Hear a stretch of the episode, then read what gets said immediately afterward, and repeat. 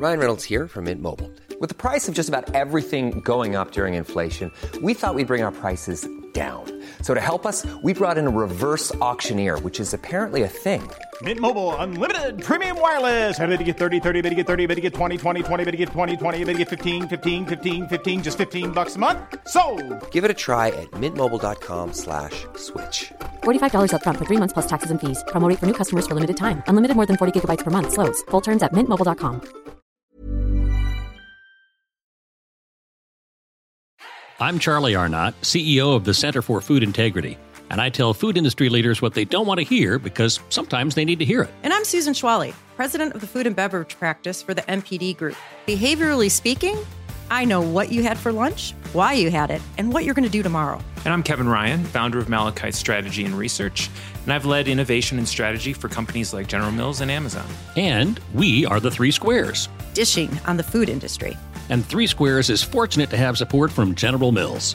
Our goals for this podcast are as simple as we are. That's why we have a lot of really smart guests. And we'll discuss some really cool innovations too. But most importantly, we will be insightful and fun. And this week we are speaking with John Dick, CEO of Civic Science. He's going to discuss how brands are navigating an incredibly polarized environment. John's one of the smartest guys in the room. Oh, Susan, you didn't see the cookies I received as a gift today. Cookies? Oh yeah, I love You it. You get presents? I get nothing. Like, would you like me to send this to you? no. Yeah, where do you want to start? Let's see what's on the menu. These are the trends in food that we're talking about. And I'm talking about the great resignation in the food system actually being the great reckoning for people in the service sector. And that's understandable, particularly with everything everyone's gone through through COVID. But the problem is, if you're a restaurateur and you've built your business model with labor accounting for no more than 30% of your total overhead, you got to rethink your entire model. It's really impacted, obviously, the opening of dining rooms, right? Um, anything with a drive through has been able to weather this pretty well. But, um, you know, one of the things that's really interesting in reaction to this, there's just seems to be an uptick in a lot of companies experimenting and really looking into robotics for some of the back of the house repetitive jobs on the food service side, but also we just you know saw Tyson looking into robotics for the meatpacking plant because of all the issues that they've had there. So I think there's a real interesting um, yet again technology reacting to the the pandemic and coming coming into play. So Okay, they- but here's a, here's a great source of frustration for me, just a personal pet peeve, right? So you've got the app and you place your order, but I never want to go through the drive-through because the line at the drive-through goes forever. okay, so I can sit for 30 minutes. No, I to get know. a cup of coffee. So I, I park and I go in, and then when the doors are locked and I can't go in, I am so pissed off. so the struggle is real. I, I know. I, I'll pick it up. I'll get out of my car. I'll use my feet. It's okay. Yeah, maybe, but I won't name the place. I recently placed an order for 12:30 pickup, packed, standing in the establishment, not ready at all. At one o'clock, they say, if you had an order that was for pickup after 12:10, just get in line and reorder. Well, and Charlie too. I mean, if you think about it, I know that you, you know, you really want to go inside because you feel like you're kind of beating the system. But I mean, as as Susan pointed out, this back of house automation is is taking. There's there's going to be a point where you can't escape it. I mean, the idea being that predictive analytics, you can, you know, when you go through the drive-through, they're scanning your car, your license plate. They know what you ordered before. They're changing the screen to kind of predict that. If you go in, you have to have a kiosk because it's you know it's that labor saving. Exactly what you said. So you're not going to be able to escape it. And then you go in, and there, there's the three guys from the Matrix handing you your order as you go through. Charlie, you have to mobile order it ahead. I do mobile order, but then if I'm going to mobile order it, why stay in the car? I think the question is though is that exactly to Charlie's point though is that will the automation is it going to be consumer customer friendly? Is it going to answer some of this? It's definitely going to answer some of the overhead cost, I suppose. I mean, the question is is whether or not it's actually it's really there yet. I mean, I'm still a little bit um, cautious of saying that you know it's it's really going to answer the question that a lot of these uh, food service operators. Um, you know, I- I, don't think it's just automation because has anybody does anybody do the drive-through better than Chick-fil-A? I mean, the, the the speed at which they process, and it's anecdotal. It's only my experience, and I I use all the quick service restaurants. Uh, but is, does anybody do it faster than they do it? Probably not. They run it like a Toyota assembly line. I mean, they've got people out there. Yeah. Yeah. So. They do. And they also manage to get the staff. So, I mean, I think it's not to like replace, it's just to supplement the labor force so that they can put the people where they need to have human interaction. Great point, Susan. And with that, we will close on the menu for this week. Keeping you up to date in the food industry, our table discussion with John Dick is up next. At General Mills, we know it's not just what we make, but how we make it that matters. We take care in selecting the ingredients behind our beloved brands such as Cheerios, Nature Valley, Old El Paso, Haagen-Dazs, and Annie's. And we go further by working every day to alleviate hunger, slow climate change, and strengthen communities. Today, that's what it means to make food the world loves. Learn more at generalmills.com. Charlie and Kevin, I am so excited about our guest this week, John Dick, CEO and founder of Civic Science, joining us uh, today. Hi, John. How you doing? I'm doing great. I'm doing great. I'm really glad to be here. Yeah, thanks for joining us.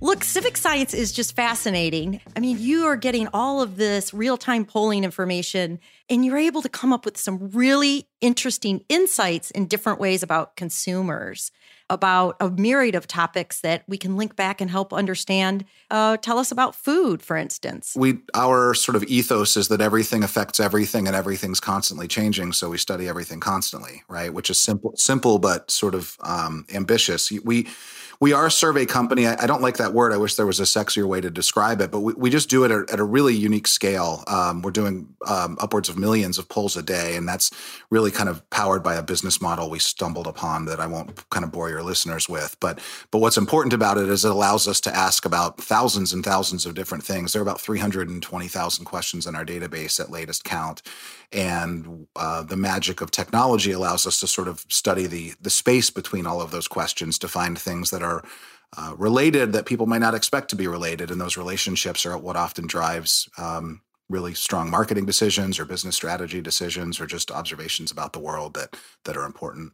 You know, one of the reasons why I'm so excited to have you on our show today is we've been talking about how does the food and beverage industry, how do you stand for who you are without alienating the consumer? And you are so uniquely positioned to talk about this because you know exactly what is polarizing, what's not polarizing in this highly politicized world.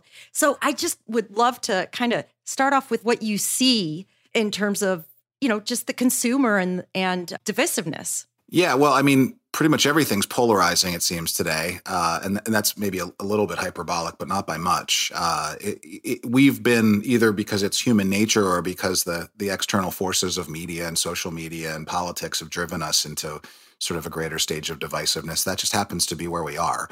It's probably the thing we study more than anything else, right? Because uh, James Carville said in what 1992 that it's the economy stupid, right? That consumers' decisions were were generally driven by their views of their their personal financial situation. Did I have a good job? Am I making good money? What am I, what's my outlook for the economy? And, and that also affected how we voted. Politics was sort of a of a waterfall after how I felt about my personal financial situation. That seems to have changed. Um, fairly evidently in our data that people's, believe it or not, people's financial views and economic views are maybe driven more by their politics than the other way around. And so when brands think about, do I position my product around a price value or promotion or, you know, do I want to position it as a higher end brand? Those things are driven maybe more now by politics than they were simply by what's the state of the economy or the state of the financial health of my my customer. And that and that's just really changed the way I think business leaders have to think about marketing today. You know, John, I've seen some recent research um, said 63% of corporate executives agree unequivocally that companies should speak out on social issues, while 36% of voters agree unequivocally that companies should speak out on social issues. So CEOs obviously have a have a much greater perception of, of their influence or their need to engage. But how do we begin to navigate that? I mean, as you think about that, what what does that data tell you? Well, it tells me that we've got a country that's pretty much always divided two thirds to one third on whatever question it is you might have, right? I mean, if if you and and it probably tells me that there might be some, you know, um, uh, not to get too psychological about it, but there's probably a, a political bias um, along the spectrum among most of those CEOs, depending on the industries that they're in. You know, presumably they're you know highly educated, college educated plus, which is a proxy for lots of other socio political kinds of attitudes that people have. So that's one thing. Um, I also think that those CEOs believe that they have a, a responsibility um, beyond simply making money for their shareholders and paying their, you know, covering payroll. And, and I, I mean, that's certainly admirable. How do you navigate it? I think it depends so much, again, on the brand and the category and who their customer is. But a, a few things that we really espouse, because our clients ask us about this all the time. First of all, I don't believe businesses should take social or political stances because they're commercially efficacious. Things like racial injustice and poverty and issues like that those aren't shouldn't be platforms for brand building. You should take a position on those things because you you believe in those things and and you care about those things. And frankly economic consequences be damned if you care about them deeply enough right? But i think even putting sort of the high-mindedness aside i believe consumers are perceptive uh, particularly when it comes to authenticity. And if brands and leaders take positions simply because they have some commercial gain they believe they can achieve from it, I do think the consumer can see through that. They can see through the PR written, lawyer approved press release that companies send out about the issue of the day. So I think we should put aside the merits or the motives behind whether or not a company should take a stand. I think the bigger question is how do you navigate in a world where your customers are generally polarized in a fairly binary way on one side of every issue or the other? Because brands have become some kind of a badge of our identity. They, are a reflection of our politics in some way, either consciously or not. I think that's the thing that's probably harder for brands to navigate. We seem to be so splintered that is it possible for a mainstream brand to have a have a, a message that really resonates along a large portion of, of consumers? I think it's possible. What I don't know is if somebody can start that way. I think companies like McDonald's, companies like maybe even Amazon have become so ubiquitous that they don't necessarily have to pick a side, nor can they to maintain the market share that they have. But I think that when you're coming up and you're trying to build a brand and build a customer base it's really really hard to do that without a foundation of you know history and legacy with consumers individuals live in this tribal world today and and they're going to get a lot of the purchase decisions that they made are being made via recommendations from their friends right and for better or for worse, you know, over 60% of Americans have unfriended somebody on Facebook because of their political views. I mean, we've self selected ourselves into these echo chambers of people um, who tend to align with our values. And so the, the brands and things they recommend to me tend to be a filter for those values. So I think for the, the company that's trying to grow fast, particularly from scratch, they're most likely going to align with one group or the other at the expense of the one they don't align with. And and and that might be okay. I mean, there's lots of companies that are really, really big by appealing to half of the political spectrum, but that's all the further they're going to get. So, is there a tentpole brand or even a tentpole media property out there? I don't. I'm afraid not. I just had a conversation with somebody about this last week where they were we were talking about tentpole media, like TV shows or movies. Would that ever exist again? Like the MASH finale, whenever that was 40 years ago, and and he started going on about uh, how Squid Game was like the most viewed TV show in the world. And I said, yeah, but first of all, like only about 70% of US households have Netflix. Uh, the 30% that don't primarily lean far politically right because they live in rural areas without strong broadband. You think about the nature of a show like Squid Game, it's going to appeal to a certain type of consumer. It's the exact opposite of a tent pole. It, it just tends to have really appealed to everybody with on one, along one side of the spectrum. And I think that's really more the world we're going to live in. That's the world that the brands have to accept and figure out how to navigate and ultimately try to try to appeal you know as, as authentically as possible to the segment of consumers that live that align with their values.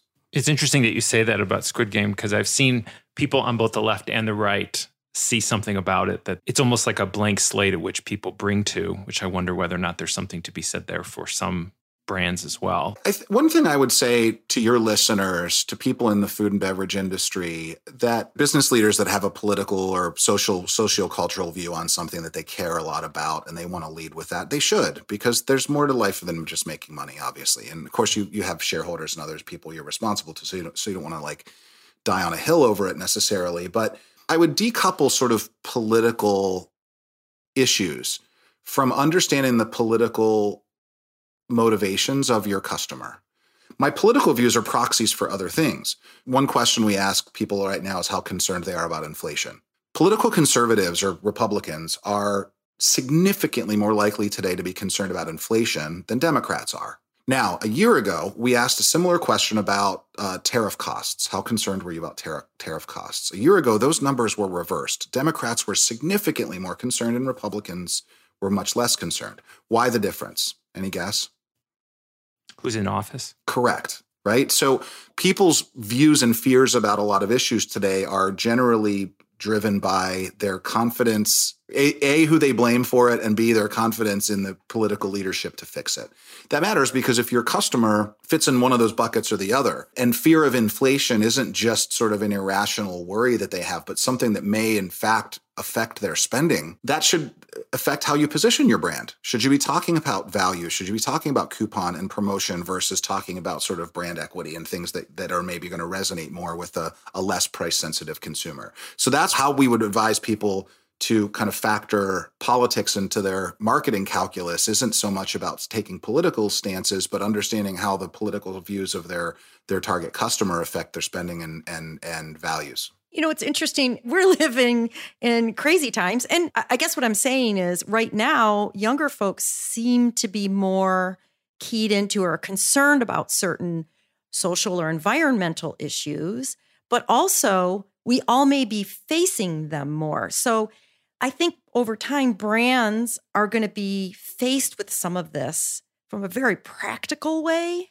And they're going to have to think about that also. Like right now, you can have a little bit of a luxury to engage with some of these mm. issues or not with your consumer. The brands may be doing things on the back end that the consumer doesn't know about and they don't talk about. And some of it may be things that they have to take forward because it's such a pressing issue and it's constantly going to evolve and change. And some of it may become more pressing so Gen Z, let's just call them 13 to 25, are remarkably, the word extreme sounds a bit pejorative, but they're remarkably polarized on their points of view about things. They're very, they're very definitive and very, you know, binary. Uh, but I don't know necessarily if that's a generational phenomenon as much as it's a life stage phenomenon. I think young people because they typically have a far less broad worldview. Now, maybe younger people today have a broader worldview because of social media and they've just opened their eyes to more things. But I think by and large, they have a fairly narrow worldview, heavily dictated by their parents, heavily dictated by their small group of friends. And they tend to be unyielding in whatever. I mean, I've I have two teenagers. My 17 year old daughter is absolutely unyielding in the on the points of view that she has, and I don't even argue with her about them because there's nowhere to go. But I also think that as people get older and they go off to college and they experience new things that they broaden that worldview in a way that makes it a little bit potentially more moderated i think. And so i'm, I'm careful to say that we've got an entire generation of people who are going to s- expect binary political tribalism from brands for the rest of their life so i don't know if that's true. It may this may be a generation that that that that does carry with going forward. But there's also i think more of a of a life stage thing happening. Now you you raise a different issue though when you talk about something like climate, which is going to affect every single man, woman, and child in the world, whether they know it now or not. And I think that is will be so pervasive and so ubiquitous that that even people right now who are aloof toward it or even entirely dismissing of it, that is not going to be true in 20 years. It will have become so prevalent that it will be, you know, unignorable at that point.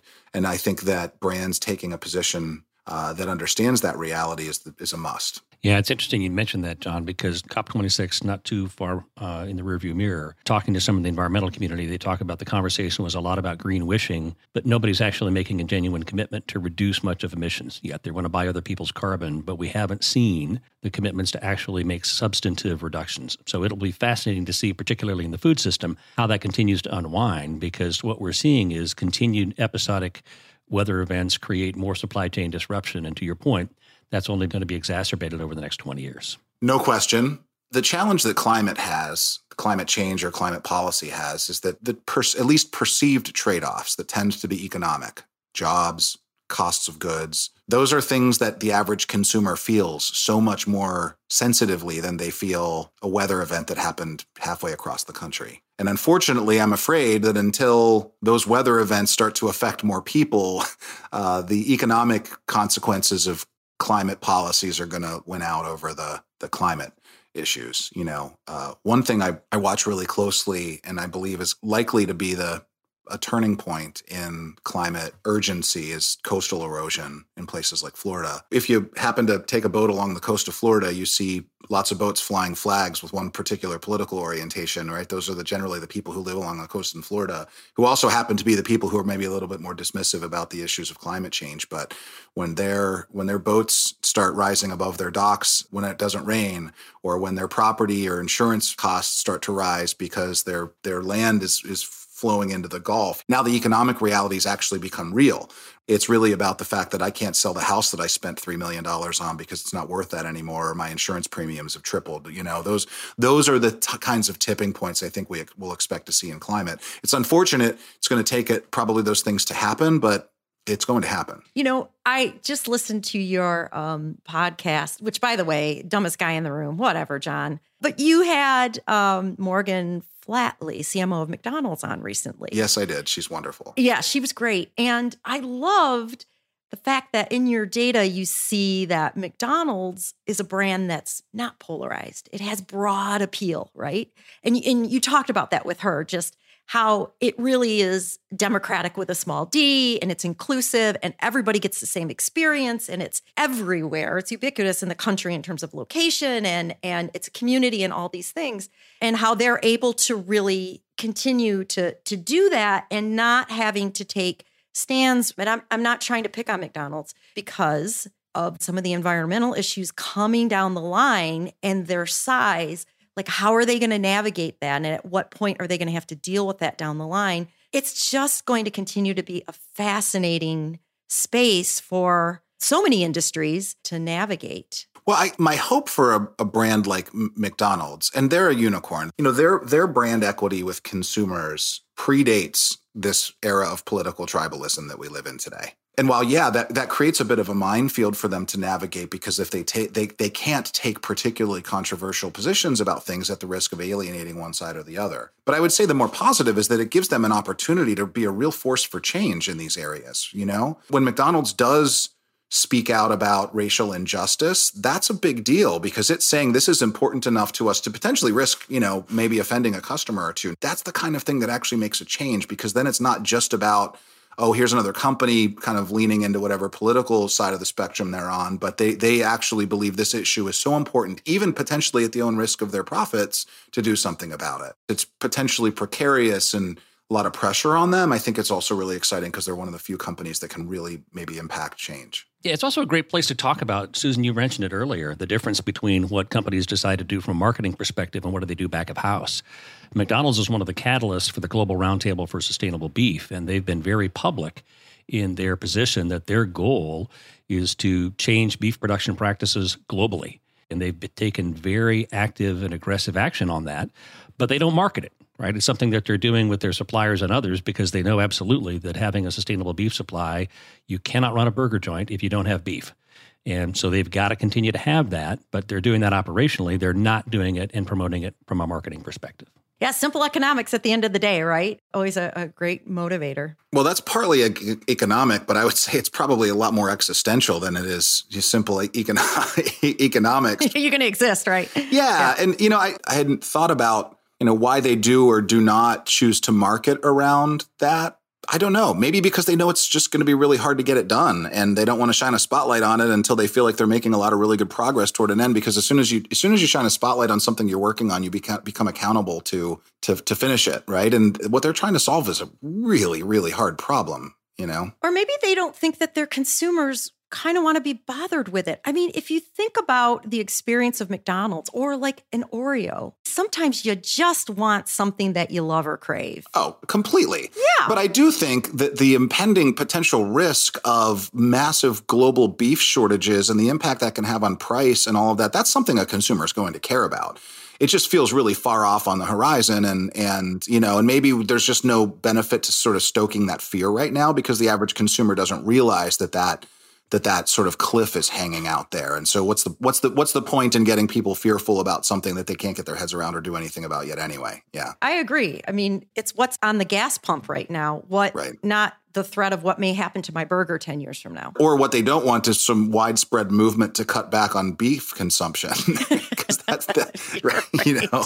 So that that's the other that's the other the double-edged sword that they have to deal with. Is it also potentially not wanting to even get into the same argument uh, that Chipotle, in a sense, is kind of stoking. Chipotle, one of their big conversations right now is around sustainability and all that kind of stuff. And I don't know. Yeah, but Ch- Chipotle's kind of the the cautionary tale, I think, in some ways. And and I don't know the company well enough or the leadership to question their motives at all. So I don't want to. I want to be careful in, in saying this, but you know, they they've made that sort of story about sustainability a huge forward facing part of their brand. And whether it was by design or by consequence, they've attracted a particular type of consumer who who believed that brand promise. But look what happened to them, whatever, seven, eight years ago when they tripped on themselves and found out they, they actually had, I forget what it was, it was about the pork, and it took them years to dig back out of that hole. Because once you take something of a high minded point of view about these things and you turn out to actually uh, compromise or maybe weren't as authentic as you led on to believe or you know got your cut caught with your hand in the cookie jar whatever happened whether it was a mistake or whether it was some you know nefarious thing i have no idea. When you build that level of trust with a consumer and you violate it that's a really hard thing to get back. You know i think again for a, a company like mcdonald's that's got you know the entire US census as its customer base to to to take a strong position when you might actually be at risk at violating it at some point in the future that's you can't do that you better you better make sure your house is in order before you start espousing virtues like that. Yeah, which I think goes right back to the conversation we had at the beginning about how does a, a mainstream brand, you know, ride that line. The, the idea that McDonald's is maybe just not wanting to get into that part and what Chipotle, um, you know, ended up with and, and how they've had to dig back out. I, I would just say, as a, you know, from the other end of the spectrum, literally and figuratively, is you've got a company like Chick Fil A mm who doesn't necessarily market as much around its values per se. Uh, it's more, I would say, subdued, but widely known. I mean, the reason they close on Sundays and sort of, you know, the highly visible kind of donations they've made to certain types of charities. I mean, they don't market around it or lean on that very hard, but they, you know, there are definitely consumers who who go the extra mile to learn a bit about a brand's politics that won't step foot in a Chick Fil A for those reasons, you know. And look, more power to them if those are issues and virtues they believe in deeply, and the company's been wildly successful. So you can have values as a brand and find lots of ways to support them uh, without making it a huge forward facing part of your marketing. Now, smart, astute consumers will will dig in and figure out sort of what you actually stand for, and you may suffer consequences for that, or you may attract a particular type of customer for doing that. There's a couple different ways to go about doing it today. Uh, I think just sort of being milk toast and hoping that everybody likes you is probably not the answer. Well, I would I would argue too with Chick Fil A. There's people who are very aware of um, kind of their their values, uh, and they don't share the same value, but they respect them for having that subdued approach and for their opinion completely. And they say, "I want a Chick Fil A because it's a great it's a great sandwich, right?" Yep. 100%. Yep. All different ways to get at it. Yeah. If you make a really, really, really good product, people are going to care less and less and less about your politics. I think that might be a lesson we learned from there. John, thank you so much for joining with us uh, today. I just want to say to all our listeners uh, check out Civic Science, absolutely fascinating. And check out John's podcast, uh, The Dumbest Guy in the Room, Clearly Not. And John, thank you so much for joining us today. Really glad to be here kudos for having these conversations and really elevating the discussion for your listeners and the companies and brands and business leaders out there in, in, in the food and beverage industry because these issues are only going to get bigger and bigger and bigger and it's going to be harder and harder and harder for these companies to navigate it so i'd love to come back sometime uh, to talk about the next wave of big things that will be inevitably down the road, you know, and later in next 2022 or beyond. So, um, thanks again for having me, and and uh, and good luck with everything. Thanks, John. Great conversation with John. He's always so insightful. A couple of key points that, that he raised that I think are worthy of, of some additional discussion. Is the position you're taking authentic to the brand? Is it is it consistent with your values and who you are as an organization, or is it something where you're simply responding to the headline of the day? And I think that jumping from headline to headline is a very, very dangerous place to be. And whether it's your customers or your employees or other stakeholders, they'll see through that pretty quickly. It has to be something that comes, I think, from the leadership down through the organization, and everyone has to be walking the walk and talking the talk. Um, you know, the McDonald's Global Roundtable on Sustainable Beef is, is a great example. They're very aggressive in, in messaging to their supply chain about the expectations and the changes they expect, but they're not consumer facing with that conversation. And so they've chosen for a specific group of stakeholders, this is how we're going to message, and for others, we're not. One of the things I thought was really interesting that John said was his whole conversation around Gen Z and about how they have strong opinions and whether or not that's just a, a, a life stage thing versus a generation thing. You know, if I look back at when I was the age that Gen Z is now, I think I had just as strong opinion. I did not have a phone that allowed me to broadcast that strong opinion. And I almost feel like that's what makes companies jump from topic to topic is because so many folks have that um, you know bullhorn that they can use to say these strong opinions and then switch to a different opinion. And I think you're seeing brands learn how to navigate that you know waves of consumer opinion you know they've never seen before. And it's also kind of like really live it if you're going to do this. Like you can't you can't be everything to everyone in in kind of the ESG space. Be who your brand is and as you said Susan stay on that as you go forward. You know as the market researcher there is a very distinct break that occurred with the millennials in food and beverage. And remember, gosh, it seems like a lifetime. It was a lifetime ago, the Great Recession and the rise of the small brand, a lot of which are built on some of these ESG issues. You know, interest in in food functionality. That's a millennial shift. They return to more of the store perimeter and fresh. And you see that very, very clearly in the data. So I love John's point that um, you can't you can't stereotype broad swaths of people by an entire generation, but there is something inherently different when it comes to food and beverage in general about millennials and Gen Z coming behind that I think makes them a little more keyed into some of these issues that I think companies have to be very aware of because I do believe that will carry through as they age. It's going to be really interesting to watch. All right, let's check our three squares inbox. This is our first episode, so. Fair enough. We'd prefer not to pretend in the future, so we'd like you to send us a voice memo or email with your food mystery. And understand Kevin is your mystery solver. That's me. He has a PhD in food science. He wrote a cookbook when he was 12. Pretty darned amazing. He is amazing. So you can send your food mystery your question to Three Squares Mail. That's the number.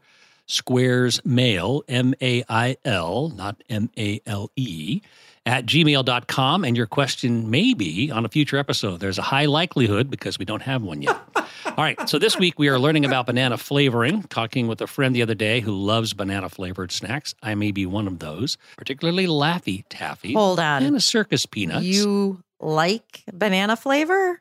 I like banana flavored Laffy Taffy. I'm not sure we can do this podcast together. you want to talk about polarizing things? This is polarizing. But Kevin, in the conversation, you said it doesn't actually taste like bananas. Well, it actually does taste like bananas because it's a different banana. So the the strange thing is everyone thinks like there's only one banana. And it's true. There really is kind of like one banana that we know today. It's called the Cavendish banana. It's the, the banana that you get at any grocery store.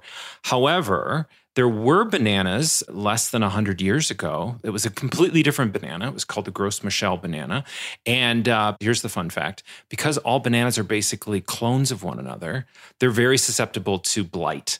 And so the Gros Michel was one of those uh, ones that were blighted, and uh, they pretty much went away. They still kind of exist, but the Cavendish is the one we know today. But the Gros Michel from years ago had a very different taste. It still tastes like banana, but had a very different taste. So when they were making banana flavoring, they were going off of this other banana. Did not know that. And now that that one's not around, you're like, wait a minute, it doesn't taste like banana. Well, it does. It tastes like the other banana. So, but there's also that taste when a banana's kind of gone a little bit bad. Yes. Like if banana pudding's been sitting for two or three days, it tastes more like Laffy Taffy or circus peanuts. Why is that? That's because the isoamyl acetate, the flavoring that you that you know as like circus peanuts and stuff like that, it just becomes more concentrated. It becomes stronger. That was my first guess that it was the amyl isyl acetate. The acetate, yeah. I, I have questions. Mm-hmm. Why has the industry not updated faux banana flavoring? They they may call it like uh, banana two.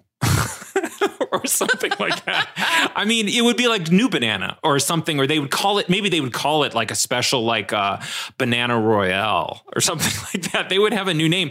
I don't think you would ever get rid of the old flavor of Banana 2, the sequel, because the peel's coming back. Like non barf banana? I, you know, that's a good question. I mean, I think they could. Um, but I think it's a flavor that people kind of like. It's the exact same reason that why when I was a kid, Like two people like? no, people actually, you grow to like that kind of stuff. For example, my sister, when I was younger and I would make like, I would bake cakes and all this kind of stuff, I would use real vanilla beans. And she used to always tell me, Kevin, I don't, this doesn't taste right. I don't know if something's up with this. And I found out that she really likes artificial vanilla. Familiarity, right? Yeah, there's a, there's a different flavor to it. And it, the same thing with imitation vanilla. There is an aspect of it that's vanilla. It just doesn't have the complexity. But there may be a, a future uh, for having some of these, you know, more complex flavors Oh, help us all. if you have questions or comments or complaints. or complaints about Kevin, here's our mailbox. That's right, Susan. Write to three squares mail at gmail.com and we will get to as many of your questions as we possibly can. and your question may get featured in a future episode. All right, let's check the label. Has this podcast expired? It is time for us to go. Thanks so much to our guest this week, John Dick. Fabulous as always. And thanks again to General Mills for their support of this podcast. Three Squares is created and hosted by Charlie Arnot, Susan Schwallie, and Kevin Ryan. Thanks to our producers Dave Beasing and Jason Jackson at Sound That Brands, and thanks to you for listening. Please hit the free subscribe button for more episodes and leave us a rating and review unless it's bad, and then I hope you hit the wrong button. Until next time, keep your plate clean and your glass full. We will see you soon on Three Squares. Ever catch yourself eating the same flavorless dinner three days in a row? Dreaming of something better? Well, HelloFresh is your guilt free dream come true, baby. It's me, Keke Palmer. Let's wake up those taste buds with hot, juicy pecan crusted chicken or garlic butter shrimp scampi. Mm. Hello Fresh. Stop dreaming of all the delicious possibilities and dig in at HelloFresh.com. Let's get this dinner party started.